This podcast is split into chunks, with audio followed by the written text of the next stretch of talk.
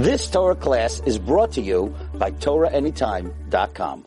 I turn Shas Yevamis Taf Bezim Daf Shavua. So we we're discussing the Mishnah on Bezim and that says that even though the Torah allows a sister-in-law to marry her brother-in-law when her husband dies without children, if it's a paternal brother, she falls to her husband's brother. But in such a case, even though she's a sister-in-law who would usually be prohibited on her brother-in-law, here the Torah allows her to get married to her brother-in-law. The only thing is that it has to be that the only prohibition in a relationship is the fact that she's the brother's wife. But if along with that, she's the daughter, she's the granddaughter, she's the sister from the mother's side, she's the aunt from the mother's side, in all those kind of cases, since she has that additional isser, the Torah doesn't allow it. And not only doesn't it allow her to be miyabim to the brother, but it won't let her co-wives be miyabim. And not only that, once her co-wives can't be miyabim, they can't do evil, her co-wives also become, have an isser of Eshesaf of the wife of the brother. And now they become a regular Isser Eshesaf. Rashi defines it as an Eshesaf. She yesh. Rashi and Amabeis, twice.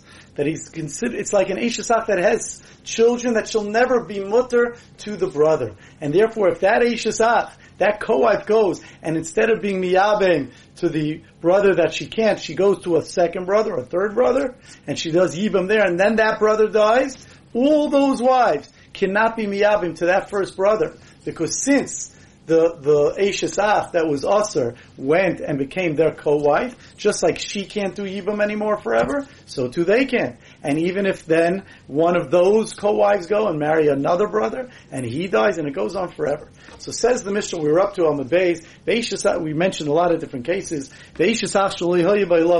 if you have the pasuk says that in order to do yibam, the brother that's going to do yibam had to be alive when his dead brother was in the world. They had to they had to be in the world together. Ki yeshu achim. They had to have lived in the world together. And therefore, says Rashi, if let's say right after Ruvain died, now Levi was born. Now Levi was born only after he died before the Yibam, Rashi says. That's a Shiloh, but Rashi says that's the case. And then, so who did Yibam? The middle brother, Shimon did Yibam. And then Shimon died without children, since the Levi was never allowed to do Yibam to Ruvain's wife at the beginning, because he never was in the world with Ruvain. So Ruvain's wife became a what? Like an Eshesaf that has children, became a re- was a regular Erva. And therefore, even though she married Shimon, because Shimon did live in the world with Ruvain, so she was allowed to marry Shimon. Now that Shimon died, Levi can't, not only can he do Yibam on Ruvain's former wife, he can't do Yibam on any of the co-wives, the wives of Shimon. So Veishasach Shleiva, Lamai, Vikalasai, and his daughter-in-law Elu, same in all these cases, they exempt the co-wife at Sarit same, and if the co-wife moves on, the co-wife's co-wife, Mina Chalitza, Mina Yibam, there's no Chalitza, there's no Yibam, at Seifa as many times forever as the relationships go on in Yibam. Vikulan in all these cases, if even if you had, let's say, a person's daughter was married to his brother or a mother-in-law or sister, in all those cases, if let's say the daughter now dies or divorces, in any of those cases, then the Mishnah is going to say that then if the brother does die, then those co-wives of the daughter can do yibum with the father. Why? With the brother who, because since the daughter, that additional relationship is dead, she's not here anymore, she's divorced. So now the brother who was nifter, his wives could fall to the original brother that it was usher for him if his daughter would have been alive. Now they could fall to him. But the Mishnah mentions some other cases that we just need to give an introduction to. There's something called miyun. When a when a girl is under uh, is a is a minor, when she's under bas mitzvah, so there the father's allowed to marry her off menatayra. And if he marries her off, she, so even by force, she's married and, and, she needs a divorce in order to leave her husband. But let's say she doesn't have a father; she's a yisayma. So in such a case, the rabbanon allowed the mother or the brother to marry her off. But it's not rec- it's not a recognized marriage menatayra and therefore the, the Rabbanon allowed her to, once she's married, to refuse that husband if she doesn't like him, or for any other reason, she could do miyun. She could just say, I'm leaving. Miyun means a refusal, because she was never married in the first place, minat So in such a case, she could turn around and leave. Not only that, even if her father marries her off, and it's a real marriage, and then her husband divorces her. Says Rashi, now she's not under the rishus of her father anymore, because her father gave her over to the husband, and the husband divorced her. In such a case, even if she marries a new person, she's allowed to do miyun, because she's under bas mitzvah. The marriage is not recognized. Minatayra. Only midrabanan. Rashi says that that's called.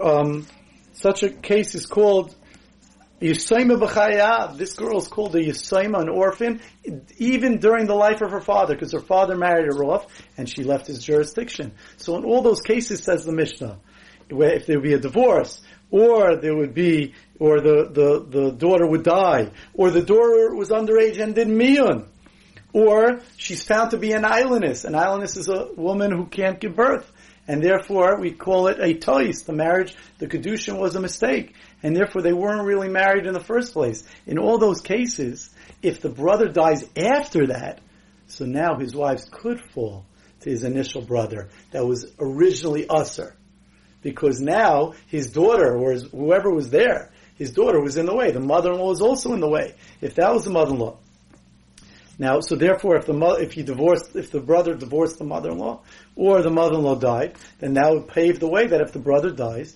then his wives could fall to the original husband. Now, obviously, miyun is not going to work by a mother-in-law, because a mother-in-law means that she has a child.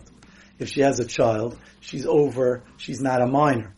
She's an adult. She can't have children, according to most shitas, if she's a minor. Not only that, an aylonis the mother-in-law is not going to be an aylonis either, because aylonis means she can't have children. So the Mishnah says that. The, the Mishnah says, um, Mishnah says, "V'kulin and Mesu Amiano and Iskashin." All these cases, if the if the erva, the let's say the daughter dies, Amiano, it does mian, she refuses the marriage. In Iskashin, or she gets divorced, an Imsha aylonis, or she's found to be an aylonis. Sorry, same mutaris. All the co-wives are mutar. The ata yachalamer b'chamoisai. Obviously, in the case of the mother-in-law, you can't say she did mian or she's an aylonis, or be'em chamoisai, the grandmother-in-law, be'em cham of the mother of the father of the father-in-law, like Shemian, or you can't say that you found her to be an aylonis or they did mian, but you could have the other cases where the brother divorced them or, or they died. Frek the, Mishnah. Kate said straight. Sam, now the Mishnah is just going to explain everything that we explained in our introduction. Kate said straight. Sam, what's the case where you could pata the tzara, where the erva, when, when, when the erva falls to the brother and she can't get married to the brother, she exempts even the co-wife.